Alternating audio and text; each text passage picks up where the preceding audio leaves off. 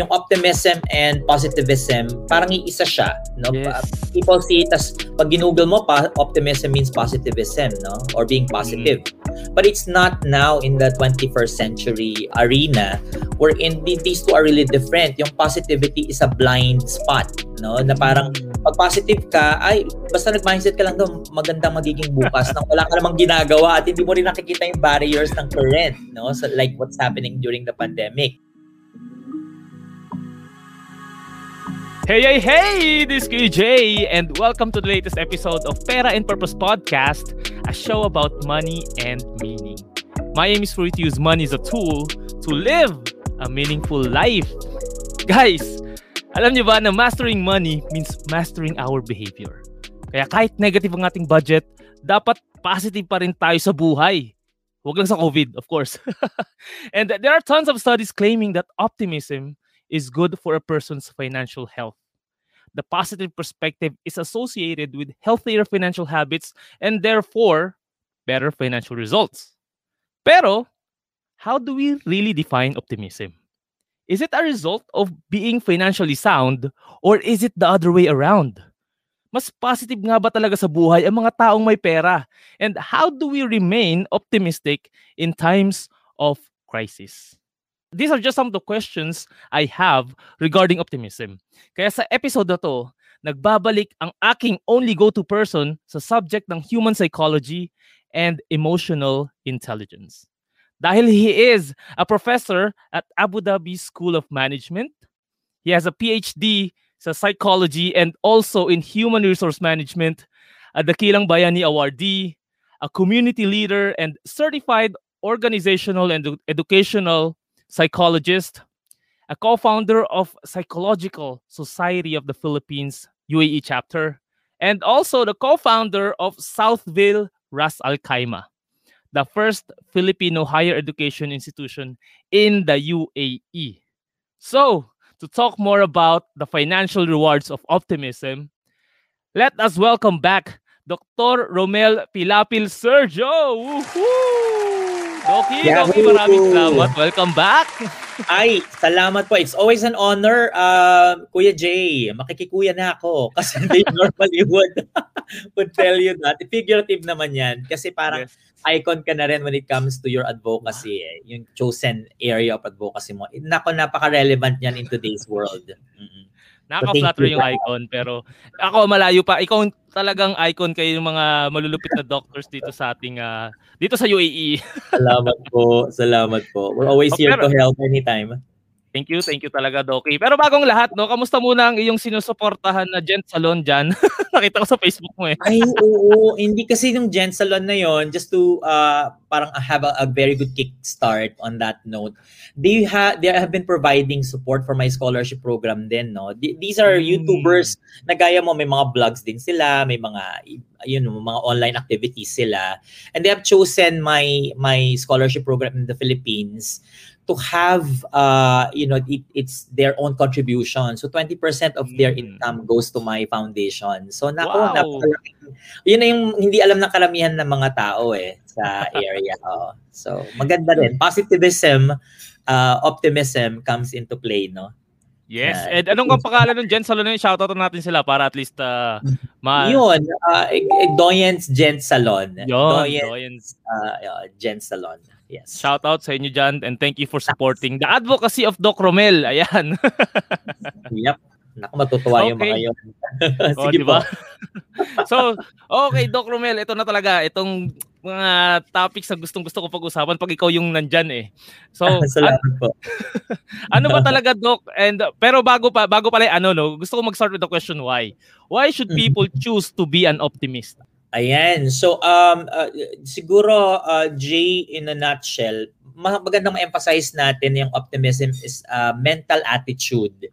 Mhm. Uh, it's definitely characterized by hope and confidence in success and a positive future. So, yung- it's more on an outlook, uh, Jay, sa mga kababayan natin na nakikinig sa'yo consistently uh, sa advocacy mo. So yung mga optimists, they are definitely expecting that good things will happen in the near future. No, they look mm. forward to, to a brighter future. Walang masama diyan. May mga downsides din yan na pag-uusapan natin mamaya. Ang ganda kasi ng mga binanggit mo sa introduction mo kanina, no, na I know you will have a breakdown of those uh, questions later. Pero yung uh-huh. yung optimistic attitude na yon are linked to a number of benefits, no, mm. uh, including better coping skills So okay. binanggit mo na kanina, uh, uh, Jay, na nasa gitna tayo ng laban na hindi natin inaasahan. It, it, this is the pandemic in itself.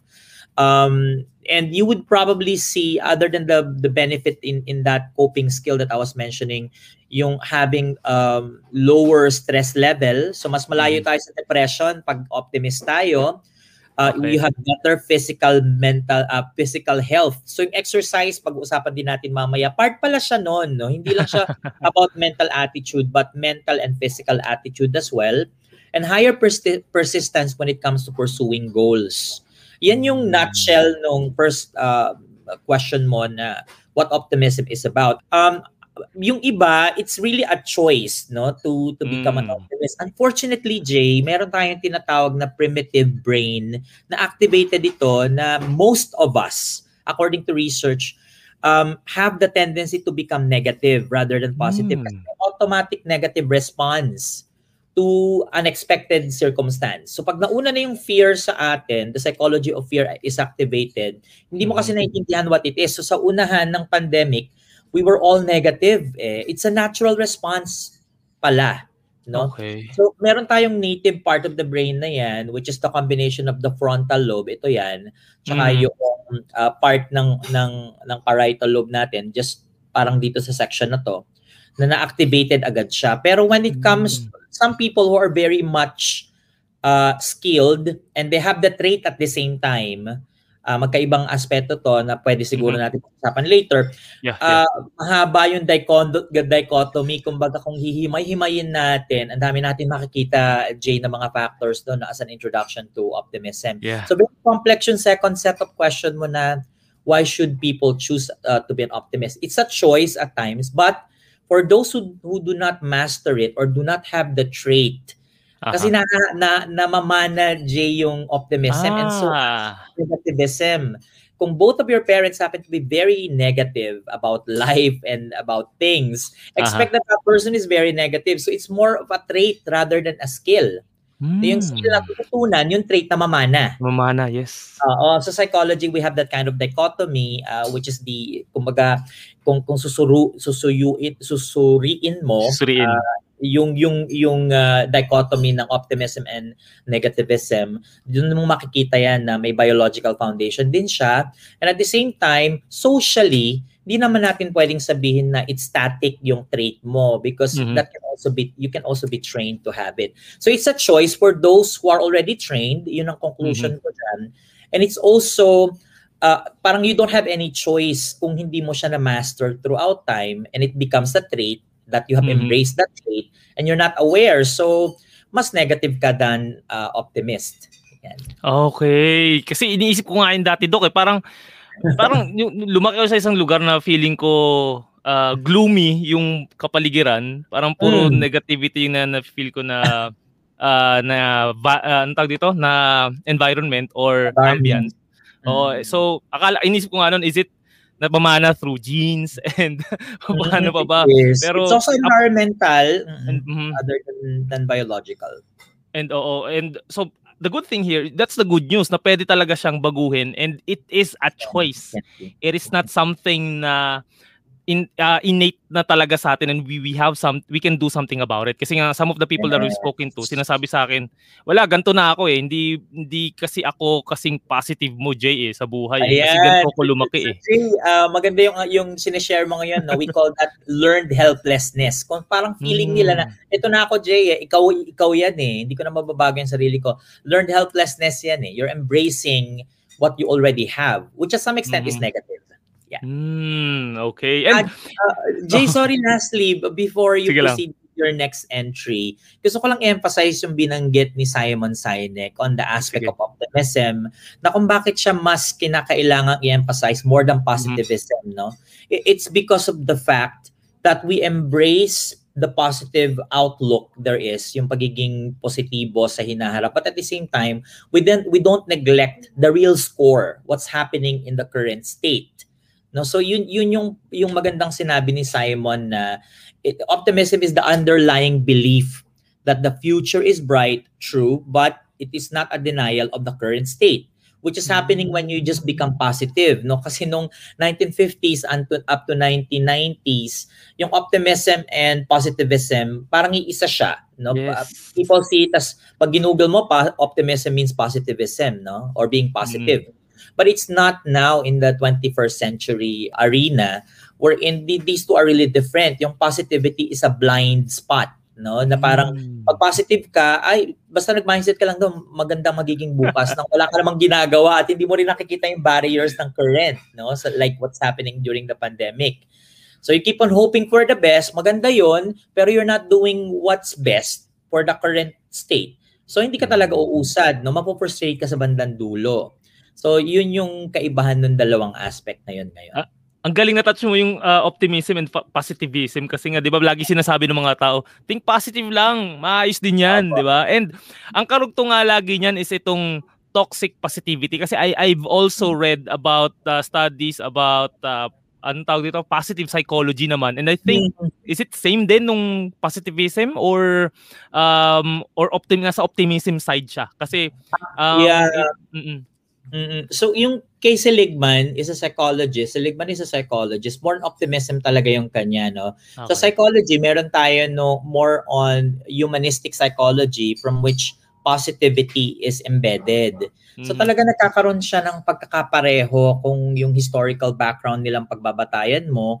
Pero yon kung yung ngayong state ang pag-uusapan, I would say that yung mga current na psychologists natin would uh-huh. debunk the idea na, oh no, it's not positive psychology. It should have been optimism no as a term. Mm. Pero again, it, it depende kung sino nagsasabi niyan. We have different perspectives. Parang teorya lang yan na maraming, di ba, no, maraming opposing uh, oh, that, sides.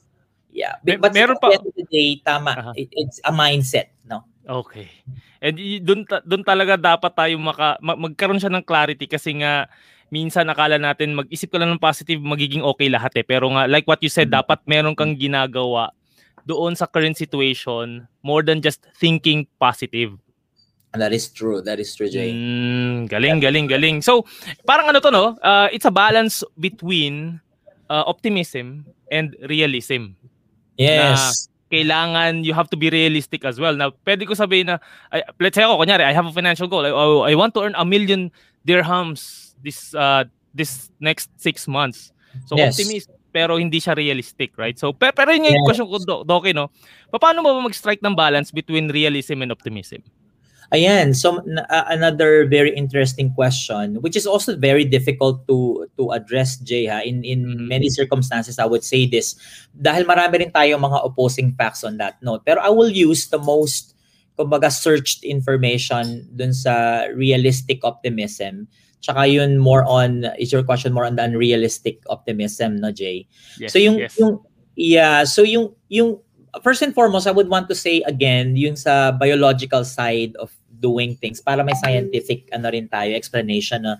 so the brain is definitely um, giving us a built-in optimism bias no yung sa optimism bias natin it's a phenomenon obviously which is often referred to as the illusion of invulnerability para mm. bang dito nga tayo pumapasok dun sa lahat ng ng excessive, lahat ng sobra nakakasama. At lahat ng below din naman dun sa expectation natin ay hindi rin maganda, no? Mm. So lahat ng kulang at labis hindi maganda. No? So, okay. yung, yung, yung optimism bias, doon na yung pumapasok na pag nasobrahan naman yung optimism mo, dito na pumapasok yung more on unrealistic past optimism o yung personal fable na tinatawag no mm-hmm. so nag we we don't want to be more uh, unrealistic pagka nagdraw tayo na oh I want to become uh, the best financial expert in town tapos hindi ka naman again, bumabalik tayo dun sa unang definition natin when we were starting sa prelude natin, Jay, na wala ka namang ginagawa to enhance yourself, di ba? Hindi ka nagpa-certify o hindi ka umaattend ng mga workshops, hindi ka um- umaattend ng mga webinars na gaya nito, for, mm-hmm. for example, na mga experts na gaya ninyo. And yung learning doesn't stop eh. So kung kung ganun yung ginagawa mo na basta positive uh, ano lang perspective and then uh, again sa bandang dulo you will come to that point of dissatisfaction, uh, mm-hmm. yung appraisal mo of the entire life cycle that you have had, yung tinatawag nating subjective well-being, yung uh-huh. iba-iba interpretation natin ng well-being eh, di ba? Yes. So, kung nalaman siya doon sa optimism na yon na yung optimism bias na pagka nasobrahan yung invulnerability, it's the illusion na, no? More mm-hmm. na illusion rather than the reality doon na pumapasok yung magandang term na binanggit mo uh, Jay na unrealistic optimism mm-hmm, which mm-hmm. is not achievable and it becomes more of your personal fable no uh, F A B L E na parang fairy tale na lang yan. mo na lang oh. Exactly. So imagine gusto mo magkaroon ng financial well-being for example pero yung yung financial cushion mo na tinatawag against unexpected expenses and emergencies, hindi mo uh-huh. naman hindi na hindi nagsuffice sa current na projections mo. So uh-huh. hindi siya realistic, no? Gusto mong dinideklara mo that I am uh, financially uh, uh, okay. abundant kunyari, oo. Abundant, for example, financial well-being is there in the next five years pero hindi mo siya na-fulfill nung dumating yung pandemic, no? Mm. Uh, kahit more than five years na yung dumaan. Eh. So yun, uh, doon doon talaga pumapasok yung optimism bias which is bias which is connected to the unrealistic optimism you mentioned. Ah, and eto pala doc, habang nag-uusap tayo, naisip ko bigla yung mga affirmations na lagi ko nababasa eh, yung power of affirmations. May may truth ba talaga doon or may nab- nabasa ko rin kasi isang book about uh, about that na okay. sinasabi nila hindi maganda yung affirmation kasi sinasabi lang niya kung ano yung klase na klaseng tao na hindi ikaw. Let's say Opo. I am I am abundant, I am free, I am confident, pero alam mo sarili mo na hindi. Pero pinractice ko naman siya before. Affirmations really helped me a lot eh. Pero I know. Gusto ko lang din ma- malaman yung thought mo on that kasi I think it also builds optimism sa akin. It helped me build up build optimism yes. during the times that I'm discovering itong self uh, yes. self-development yes. journey ko eh.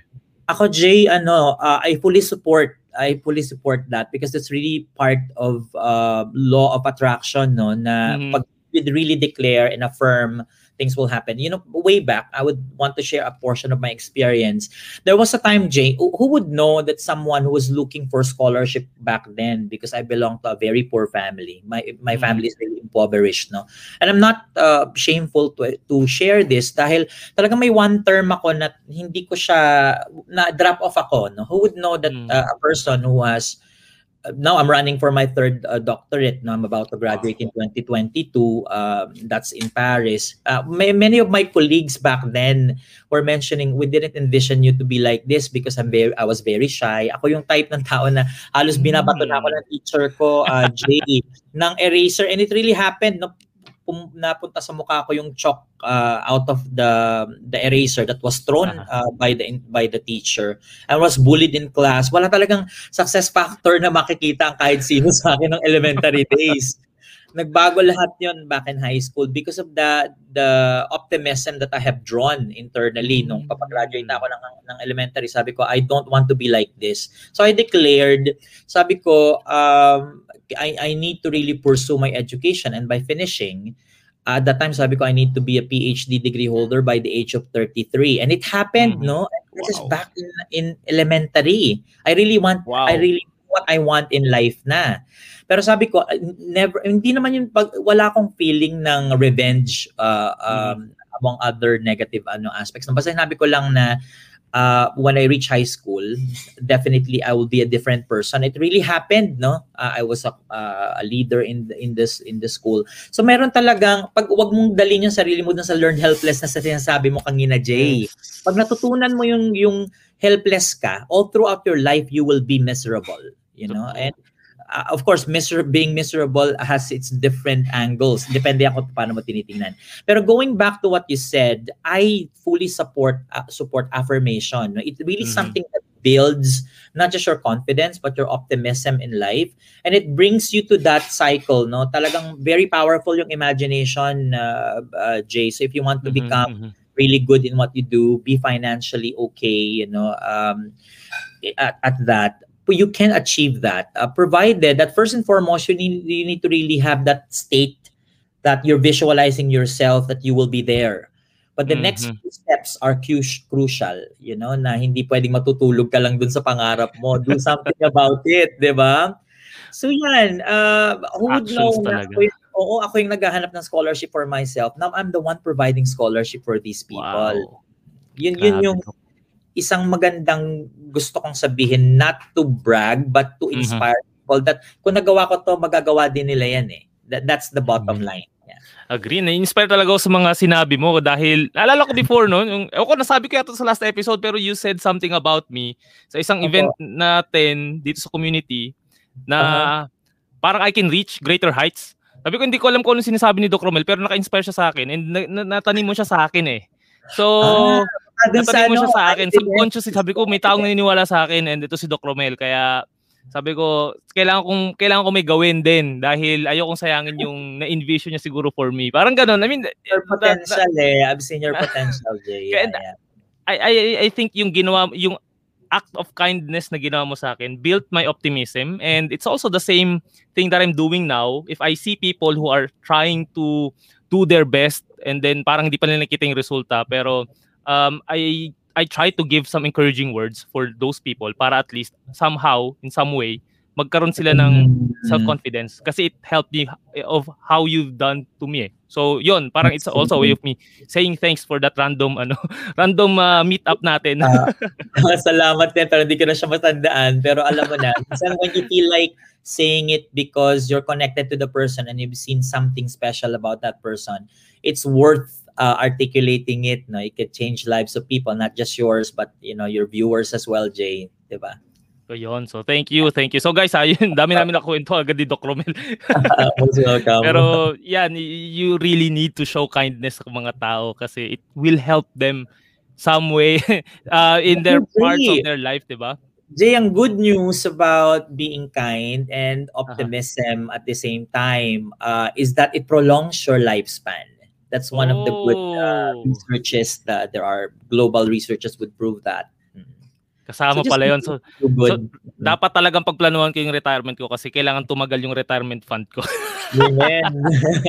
Not, talking about finances na, Doc. Oo, ano ba, exactly. Uh, ano ba talagang financial rewards ng optimism? Ayan.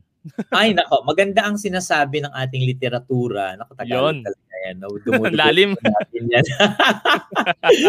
so, uh, first and foremost, talagang parang financial literacy yan na it's a skill at the same time it's a trait, sabi ko nga kanina, no? Mm-hmm. So ang ang binabanggit ng ating ng ating literature here other than those mentioned a while ago on the benefits no um, 90% ng optimists daw uh, have basically put their their money, you know, their hard-earned uh, finances aside for a major purchase compared compared to 70% pessimists, you know, they're into business. Mm-hmm. So p- pwede mong masabi na may correlation yung optimism sa risk-taking um, you know, behavior. Kanina ang ganda ng intro mo about the behavior before you called yes. my me for to come in and it's basically one of the various good income or uh, outcomes rather outcomes of uh, optimism so nandiyan yung pagiging open mo on on mm-hmm. so many things. Sabi nga natin kanina gawin mo din yung part mo do something about it. Don't just imagine don't just dream you know? So you need to do something about that.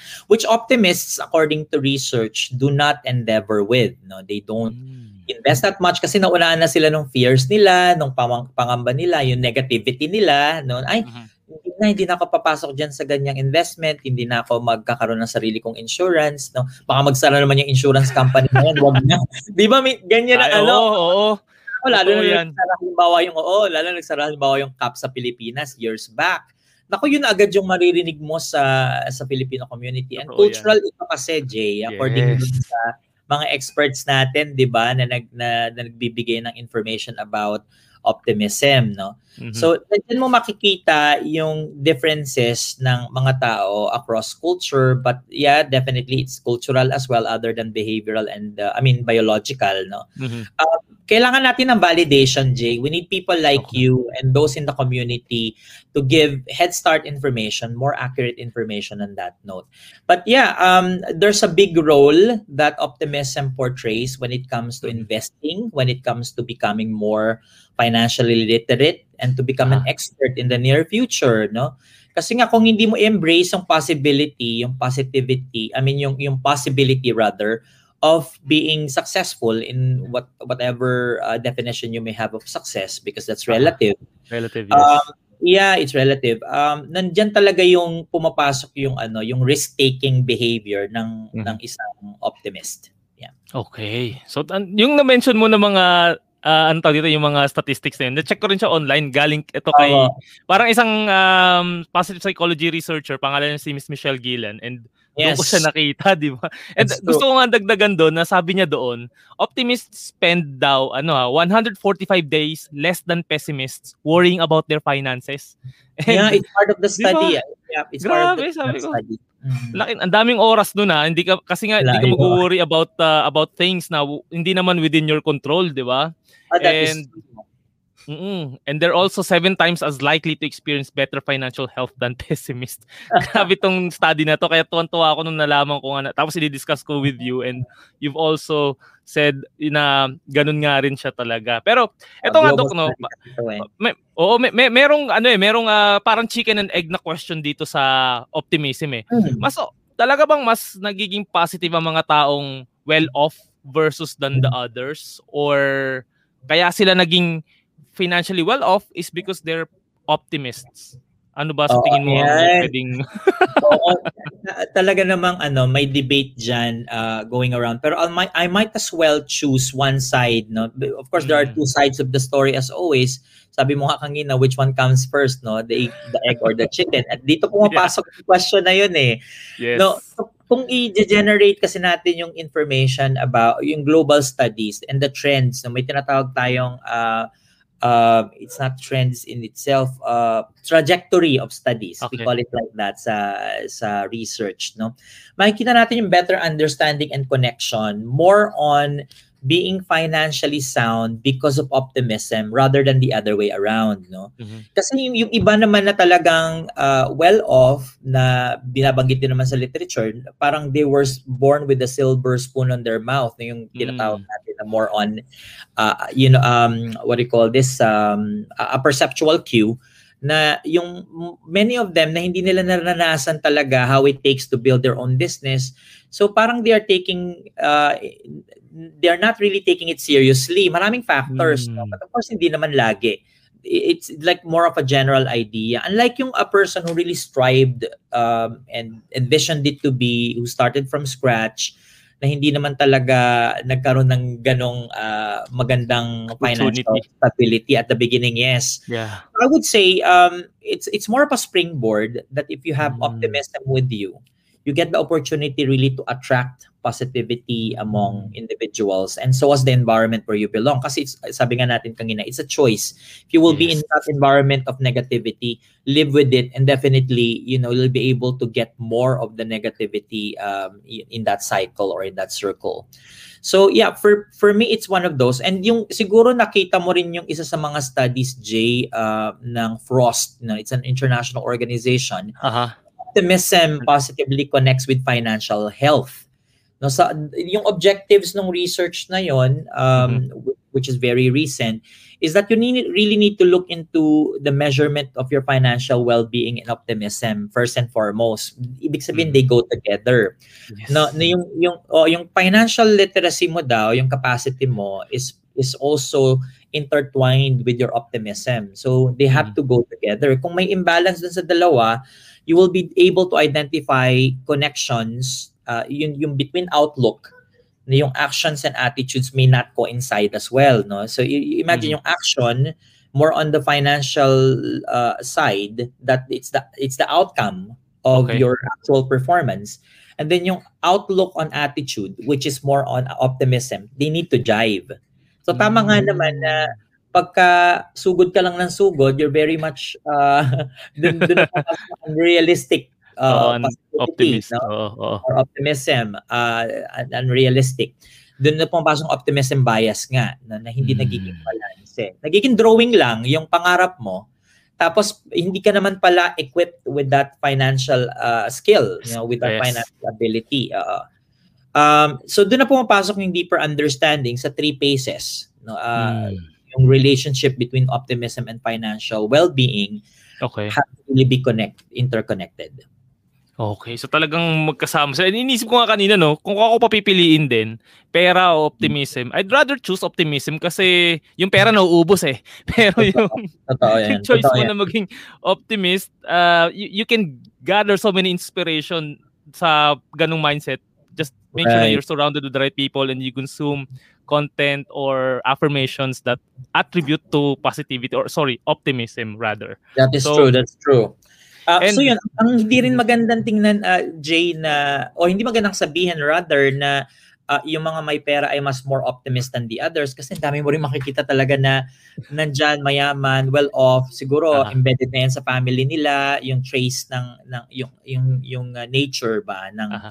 ng, ng nangyari is mayaman na siya pinanganak. Hindi naman niya kasalanan yon Pero nga. point is, oh nga, ang point is, hindi mo rin pwedeng i-generalize and there's no research that would affirm that you know uh, those well-off people are more uh, optimist than the others no Mhm. hindi hindi rin pumapa pumapunta doon sa fact na yon na because if we if that's true we have a better society to live in you have Mhm. more volunteers for to make to uplift the quality of life of people nowadays because there are rich people who would be helping us you know Yes. psychosocially hindi naman nangyayari yun most of the time di ba very few nga Very sa few. kanila yung ganun eh Yeah, mas makikita and mo pa tayong common tao na gaya natin, Jay, na wala na nga halos mail, na- mailabas. It's not all about money. yes. It's something that would be time, it could be expertise, part of our community engagement. That's part of uh, optimism because you want to Mhm. contribute, you know, it's part of your vision to contribute to the to the quality of life World. people So, have. Exactly. Kaya hopefully nga talaga no, mas dumami yung optimists na That's my sa, realization. sa, sa different sa different uh, uh, ano ba, le- different levels of society. Kasi nga kailangan I hope. natin ng bawat isa sa I mean, sa isang team, ang isang organization or isang business, they they really need to have that uh, certain outlook in life para Oh, yes. makatulong din tayo in general kasi tayo we, we can help in our own little ways pero what more if you are in that Exactly. position and has the means, 'di ba, to Exactly. have th- th- that uh, financial uh, rewards na ma- ma- ma-attain and also at the same time magkaroon ng mindset that would help so many people through optimism. Exactly. Exactly. Woo, okay. Yes. And eh, eto, na-mention mo yung optimism bias, Doki. And when we talk about behavioral finance, meron din tinatawag na overconfidence bias. And dangerous ito when it comes to investing. So, may difference ba si optimism bias for, and overconfidence bias? Yes. And how... Uh, there's a great difference between these two. I mean, uh, a major difference. No, the Mm. optimism bias, as a recap, uh, is essentially mistaken belief that our chances of experiencing negative events are lower, uh, and our chances of experiencing positive events are higher than those of our peers. No, optimism bias yon. So, ibig sabihin, parang dina-generalize mo na since I'm a very optimist person, most likely I will be successful than the others. No?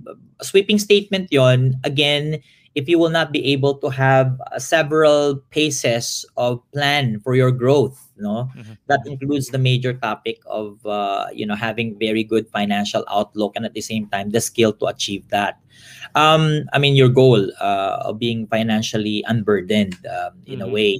No, so the, dyan yung optimism bias na you overcalculate things, no? Uh, That you, sa business kasi 'di ba may tinatawag tayo na ano calculated risk.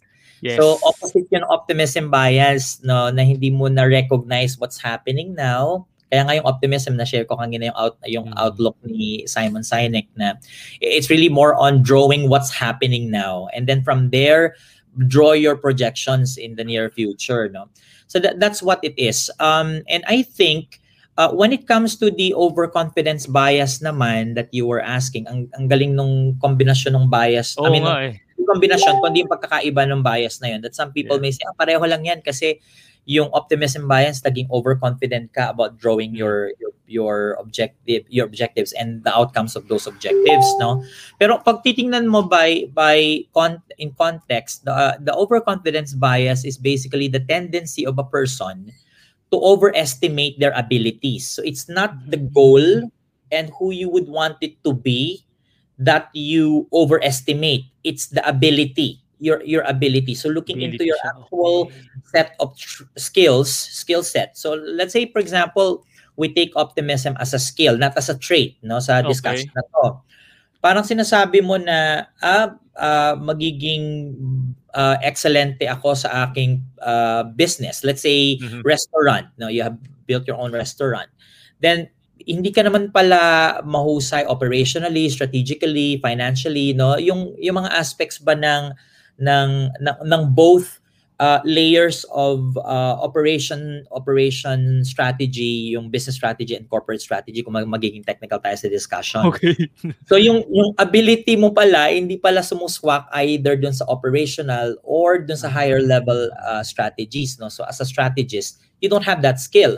Na over na overlook mo 'yon, no? Na, na overcalculate mo. So it's more on the overconfidence bias. Bias. Okay. Na pumapasok doon, no? So, uh, pwede kong sabihin na magkaiba siya in a way na yung isa is centralized, centralized more on, on uh, uh, overestimating the ability and the other one is overestimating on the realities of life mm. plus the the inability to really see a picture out of what's happening now and what what will happen in the near future mas more on uh, over um more on optimism bias naman yon Okay, so parang technically, Doc, no, kapag uh, over uh, optimism bias, parang bulag ka sa katotohanan.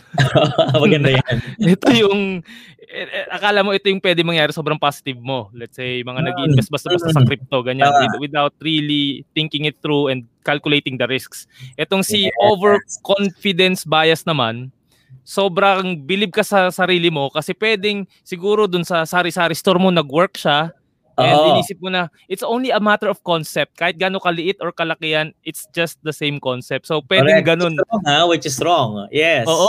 Kaya nga, naisip ko rin bigla kasi kung kaya ko maging successful to sari-sari store ko, kaya ko rin maging successful itong mini mart ko. So, i- ibang, le- yun, doon na pumapasok si overconfidence bias. Yes, And, true.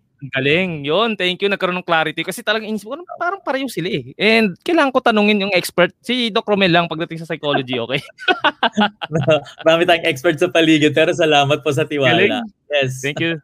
Thank you so much, Doc. Ito, ito naman. Dahil alam natin na uh, pandemic talaga ngayon and sobrang nahihirapan sa sitwasyon ngayon. Pero paano ba talaga natin ipapractice ang pagiging optimistic during the times of uh, crisis? How do we remain And una, how do we remain? And uh, pangalawa, if hindi talaga tayo optimistic sa buhay, how do we become optimistic in times of crisis?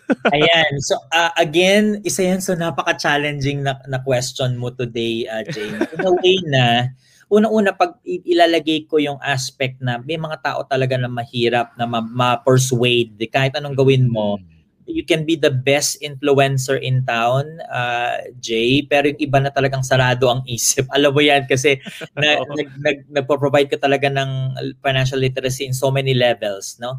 At makikita mo na marami talagang sarado yung isip nila yes. dahil that's how they are eh. It's already more on the perspective of trait na, hindi na skill sa mm. aspect na to no, na they're really inborn with that negativity um, in in them. Integrated na talaga sa skin nila, sa system nila yan. So kahit anong gawin mo dyan, magpatambling-tambling ka dyan at tumulay ka sa alambre, walang mangyayari. No?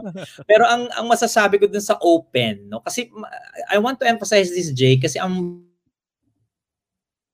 viewers natin, ang listeners natin will definitely definitely say na, na ay uh, ako open ako diyan yung iba hindi so may ganang aspect. Yung open, ang masasabi ko dyan is, mm-hmm. mali- maliit o malaking bagay man na magiging eye-opener sa kanila. Like one, what you have been doing right now as part of your advocacy. Two, it could be a very simple post on positivity. And some people like you, Jay, who would probably click uh, the like button rather than the thumbs down. No? Kung minsan may kahit sa YouTube, may makikita ka mga tao na, ay, nakuha pa nilang mag thumbs down instead na ignore na lang. Kita mo yung negativity doon, Jay, no? Oo nga, no. Ang dami noon na, na ganun. O, o kaya naman dun sa iba na instead na heart or like, yung crying uh, na yung uh, angry pa minsan. O oh, emoticon ang gagamitin. You know, kita mo agad yun eh sa maliliit na bagay, no? Mm. So masasabi na sa mga open uh, at talagang optimist na or open yung iba-iba pa rin ang level ng mm. ng optimism natin eh, no? Meron diyan yung talagang oversensitive to it. Maliit na bagay, malaki na sa kanila yon eh. May pinagdadaanan, nakita nila yung positivity quote, ang laking impact sa kanila yon. So for me, one is use your influence in social media. That's very important nowadays. All I mean people across ages they are into social media. So you can make mm. a difference in what you're doing one day at a time, no? Second, be open to the possibility of helping others as well, no? Because you know, optimism is not just about thinking of good things that will happen in the near future. It's a matter of practicing it now, as I've mentioned. Mm-hmm. And even your your advocacy for for physical fitness, no? Na yung iba sa atin yeah. na into it, nagpo-post sila. Yung iba na ay kailangan ko na to, no? I'm gaining weight na, no? Or ngayong pandemic, nakaka-depress ng ng static lang yung katawan mo kasi ang katawan natin pala is built by the good Lord to really move, no? So pag hindi tayo hmm. nagmo-move, nandiyan na in lahat depression is coming in, high blood pressure, lahat na, no? So yung maliit na bagay na yun na nilalagay mo sa sa Facebook mo, you are already an ambassador of change, you're already an ambassador of uh, optimism for people, no? So pangatlo, live by the words, I mean, walk the talk no? So kung binabanggit sa social media ginagawa mo naman din at some extent. So maganda rin yon na you're you're you're really seen as a person. It's not just about what you're posting. And you become a person of character more than a, a person of knowledge no? Hmm. so kailangan din talaga na i-exercise. Hindi lang siya more on about thinking and saying it but you also have to do it lalo na ngayon. Kasi ang ang hirap like, like before parang umabot sa point na I was depressed and kailangan ko mm. talaga makaalis sa depression and lahat ng klase ng positivity ina- ina-absorb ko through social media. Yun nga eh, parang so yung yung painful experience na yon dapat parang kahit sabihin ko band-aid na lang muna temporarily. kahit bulahin oh, muna lang ako ng something na positive, baka pwede ko nang tanggapin yan eh. Yun yung iniisip ko nun eh.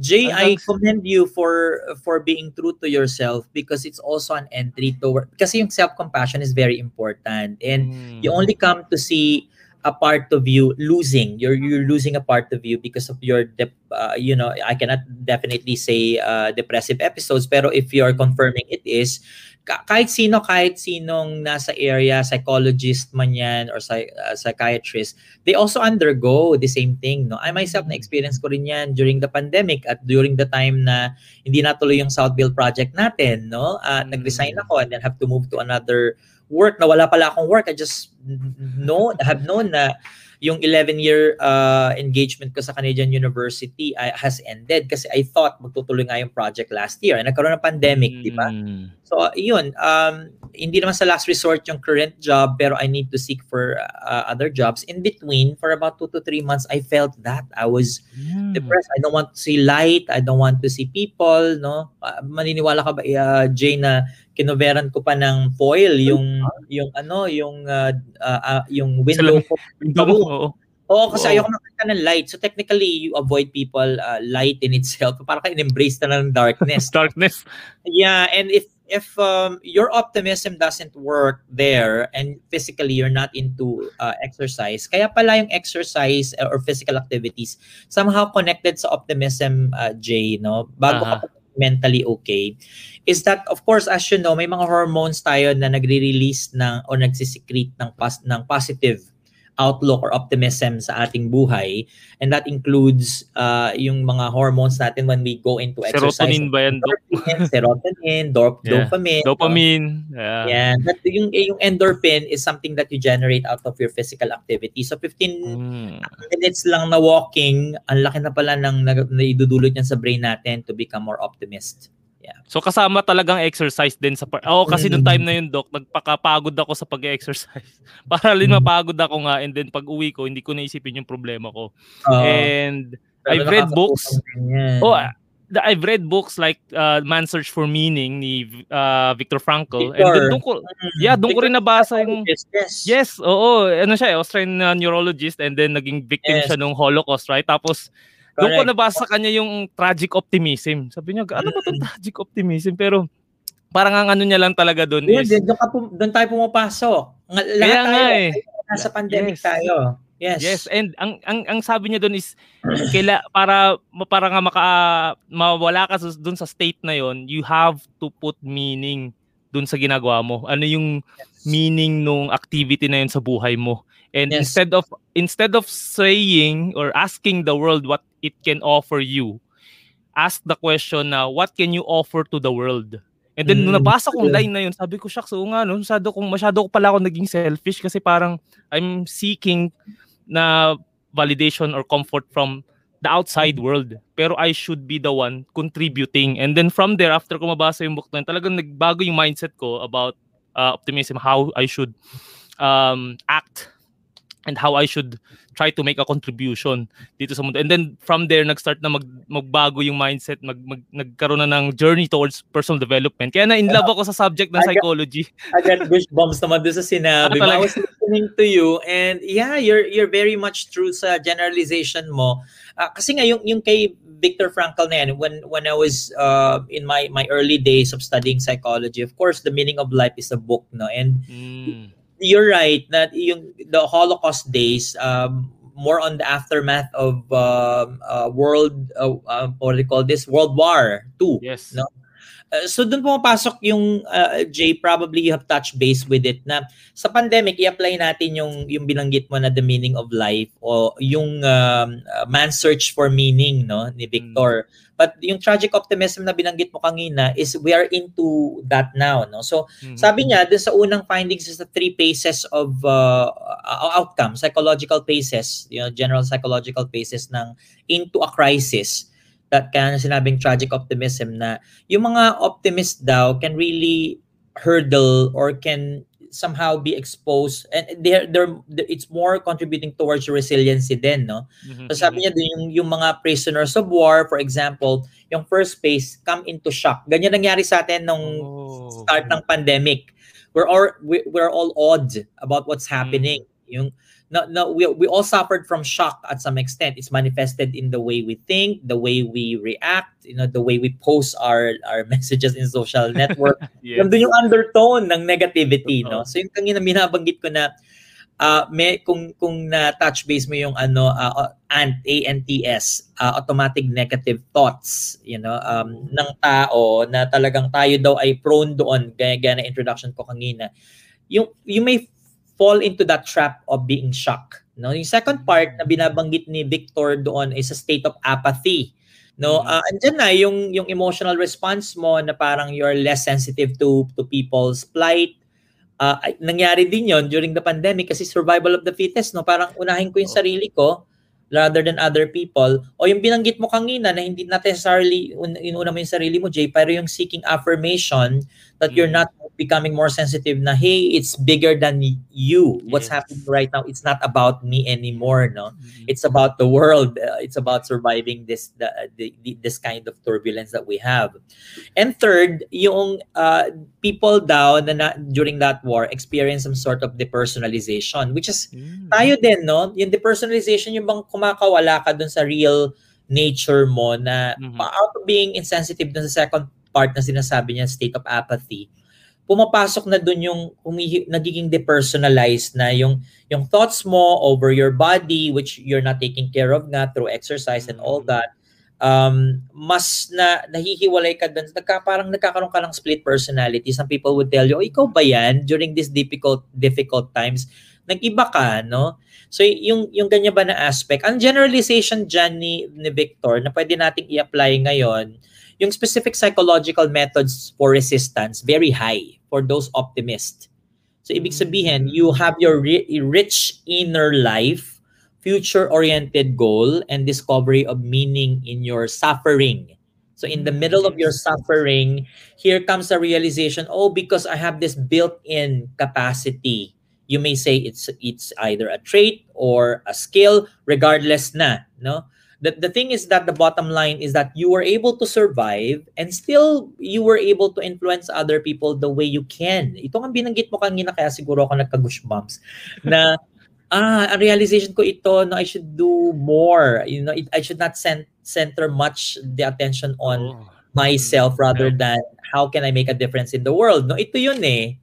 Ito yung Mm. meaning uh, ng ng existence according to Vic, you know, Victor. Frankl. Oh, naalala ko tuloy yung salitang suffering. There's meaning in your suffering nga daw talaga. Ano na, Isang ironic, no? But there Oo. is. and it's upon you kung paano mo i-define yung meaning. Kaya isa pang sigurong maganda pag-usapan is ano yung impact ng mga meaning na binibigyan natin sa mga bagay-bagay kasi it will shape our thinking and our actions as well. So grabe, sarap talaga pag-usapan ng psychology, doc. yeah, true. marami marami tayong episodes dito, promise.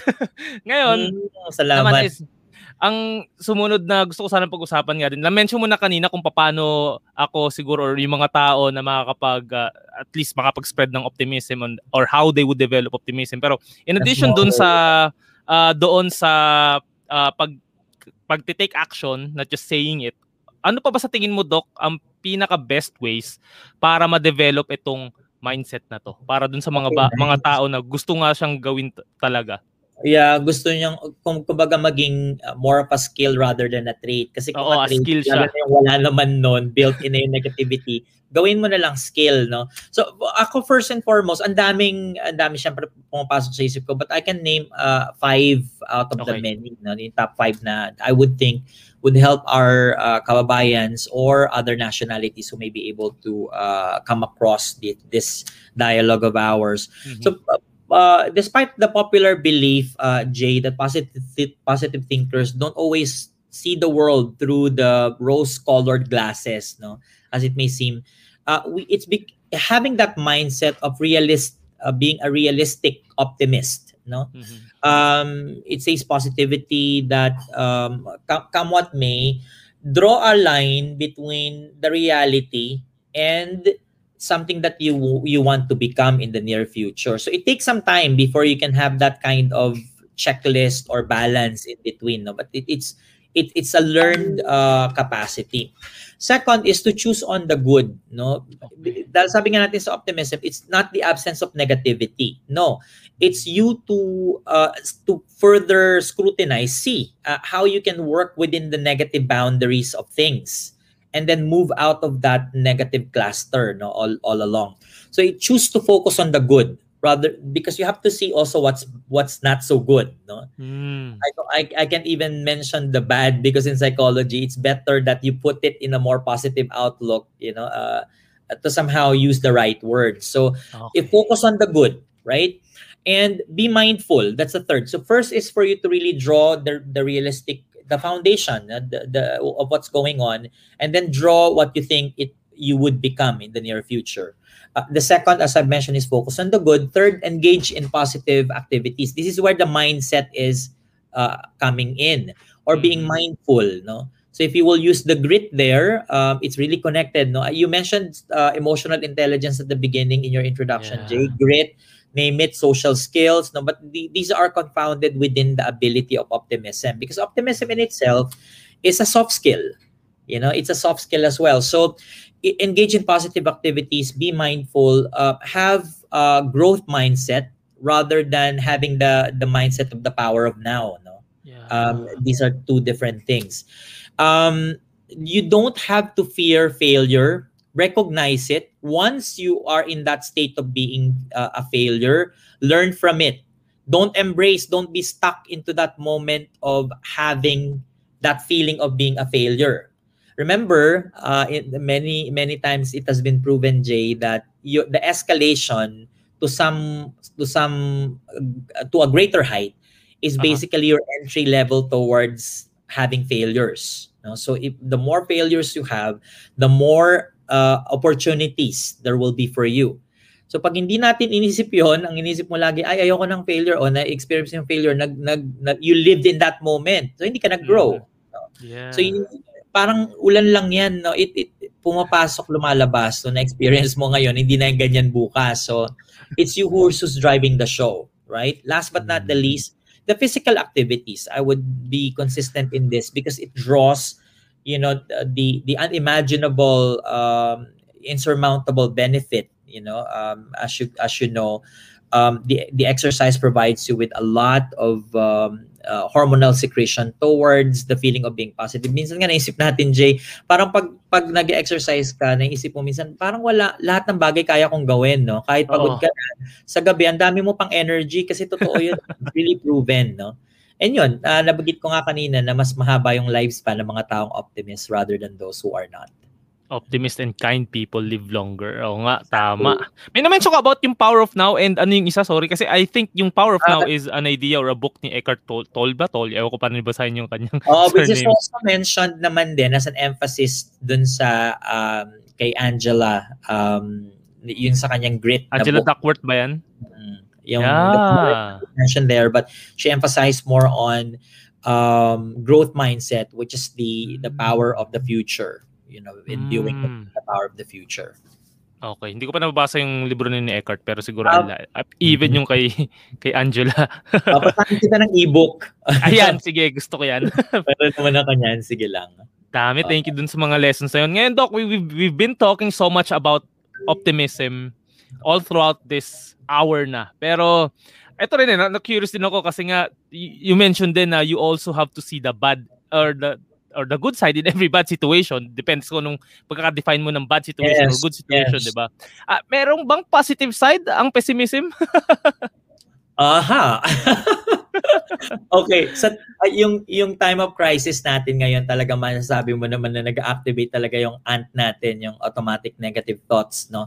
Uh-huh. Pero nonetheless, it's part of being human, no. Hindi ko rin uh-huh. pwedeng sabihin niya, it's very sweeping statement for someone like me to say that totally neglect uh, I mean, do not recognize that being negative of yours. You have to. It's the first pace, no, lalo na dun sa mga hindi masyadong aware na negative na pala sila. Kasi yung yung ah. yung pagiging negative minsan pag natural natural na yan sa iyo hindi mo alam na negatibo na pala yung dinadala mo na na information no? Pero yeah ang masasabi natin diyan uh, Jay is that in in the event that you are in that uh, predisposed function to become negative no? Always think y- nandyan lagi yung yung ano natin altered ego eh no? Lalo na dun mm-hmm. sa mga talagang sensitive. Sensitivity is the name of the game. So okay. if your sensitivity is not really uh, up and running at at a certain period of time it may also redound to your being rude or you're not really um, becoming uh, an optimist at at that no? So wag wag magkaroon ng depersonalization doon na kumakawala ka doon sa expected meaning ng optimism Mm-hmm. So yun, uh, it's so important uh, for us to recognize the influence that we that we have currently for other people, and that uh, gives us that uh, impression na hindi tayo perfect, no? Dumadaan talaga tayo dun sa period na yun na unaware ka man or aware ka, pap dadaan ka dun sa phase na yun na nagkakaroon ka ng self-doubt and that in itself mm-hmm. is uh, being negative, right? Because once you you have that outlook na na shade na ng kahit pa paano you're shaken. Oops mm. tutuloy pa ako dito sa business ko. Oops uh, financially hindi na nagiging maganda yung yung nangyayari no? And then your tendency is to back off right? Or to to um, somehow step aside or step back right? Yeah. so nan nandiyan yan. Uh, hindi hindi ko pwedeng i-conclude that it's definitely not good some mm-hmm. at times it helps you bring your actual normalcy in into the actual flight or into the actual mm-hmm. fight no so mm-hmm. i- mahalaga din yung ma-recognize when oops uh, there's mm-hmm. negativity in me na pala or when somebody would mention that to you recognize that because if not hindi pumapasok yung yung healthy outlook mo about life and about mm. people therefore yung yung yung negativity mo nandiyan pa din nakikita mo na oops hindi nagiging defensive ako this is not uh, what optimism is right mm. so mas dapat ma-recognize mo yung sinasabi ng iba lalo na kung may point naman yes. no, this is this is part of optimism and again in uh, para bang yung nabang, nabanggit mo na is it really that bad no or is it uh, do we need a little oh. bit of that oh. actually hindi hindi ko siya pwedeng sabihin na take it away from you completely because you can never be successful as well. This is part of the hurdle that you need to to recognize, and this is the hurdle that you need to also overcome. Mhm. Uh, lahat tayo dadaan dyan sa, sa period na. Kasi sabi ko nga, there is a primitive part of our brain, no? Most likely part of your parietal and temporal lobes, no? We have four lobes of the brain. And yung, yung front natin, tsaka dito sa may side natin, uh, pareho yan nagko-contribute dun sa dalawang, ano na yan, Jay, no? Two, two para siyang magnet, no?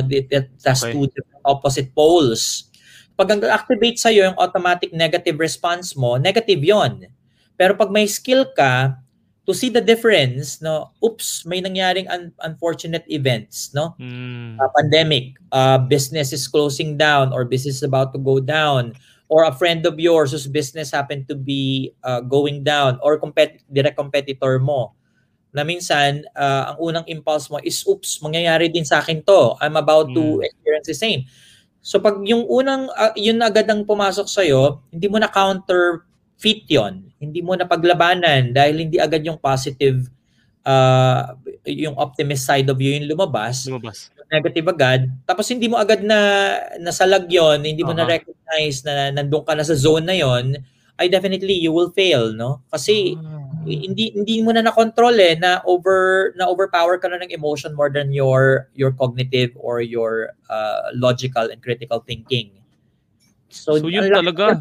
emotion sa atin oh. And, uh, like like what you said, Doc, normal sa ta- sa brains natin na maka-experience talaga na itong negative and pessimism and kung hindi natin i-train yung brain to see it, to filter it or to at least uh, acknowledge it, then tayo yung makukonsume na itong feeling to. Like na- naisip ko kanina habang sasalita ka no, na ngayong pandemic, ang daming mga nawalang mahal sa buhay. Ako, I lost my cousin na talagang sobrang close ko when I was young. mm, mm, and- sorry to hear that yeah in, in- instead of saying instead of well nung una na nalungkot talaga ako sobra pero changed ko yung narrative ko sa utak na um instead of being sad about the Mm. experience about what happened sinabi ko na I, I I changed it with gratitude na I was thankful for the life na we had growing up and learning the things na natutunan ko dun sa pinsan ko na yon Mm. And instead na mag-mourn ako ng matagal, um, mas na-appreciate ko yung naging relationship namin habang buhay pa siya. So, I, I- think if hindi ko na-train din yung sarili ko na mag-optimist, baka nag-dwell ako dun sa experience na yon for a very long time and it could have affected my daily activities.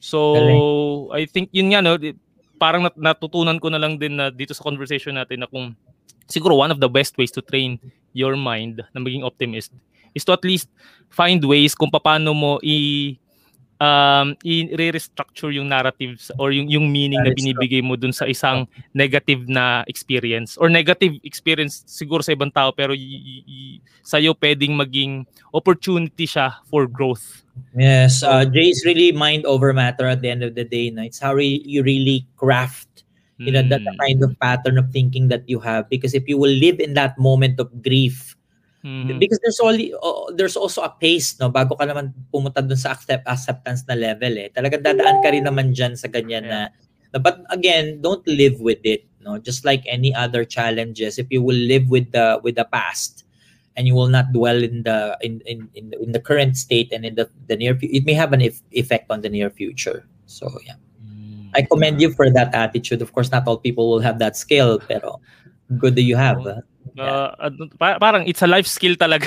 Daming life skill na kailangan matutunan ano kasi nga kung ano yung tumatakbo sa isip natin it will affect yung outside natin how we Yeah, interact with people and I mean attitude is contagious. So kung ang pinapasa mo sa mundo is negativity then yung mga nakapalibot sa will be acting negatively and of course vice versa if you are such an optimist.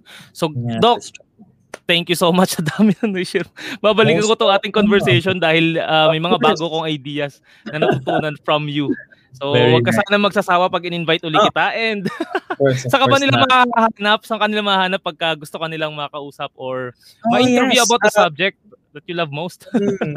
well, uh, first and foremost, they can get in touch uh, with me in any social network. Just type in uh, Romel Sergio in FB, uh, in LinkedIn. Uh, I'm not much into Twitter, but if they want to send formal communication, email at romelsergio.com. Um, so then when they type, type just Romel Sergio, they will find my my my own website anyway, and from there my Oh, nakita contact details are there. Yeah, and yeah, there you go. And it's just important to connect. You know, sometimes it's not just about consulting; it's about just merely um, an exchange of information. Um, that will create a lot of difference. Yeah. So I just would like to say, lastly, um, uh, Kuya Jay, again, makikikuya na ako. Sige lang, Doki.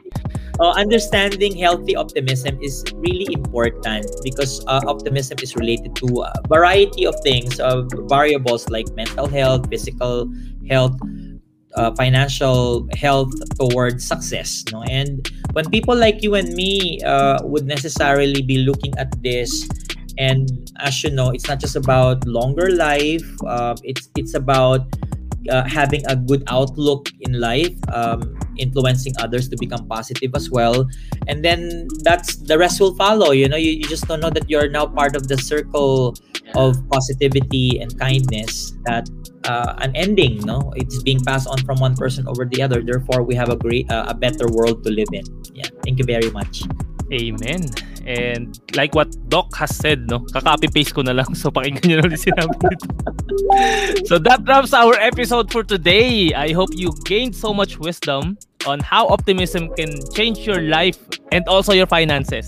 So, if you prefer watching this video episode, just go to my YouTube channel na Hey Jay. And if you want to schedule a financial coaching session with me, just message me on LinkedIn or on my Facebook page na Purpose Driven Finance. Yes. So once again, ito ulit si Kuya Jay, together with Doc Romel, telling you to prosper with a purpose. See you sa ating next episode. Thank you once again, Doki. Sa Most ulitin. welcome. Have a great night. Have a great day. Bye. Bye-bye!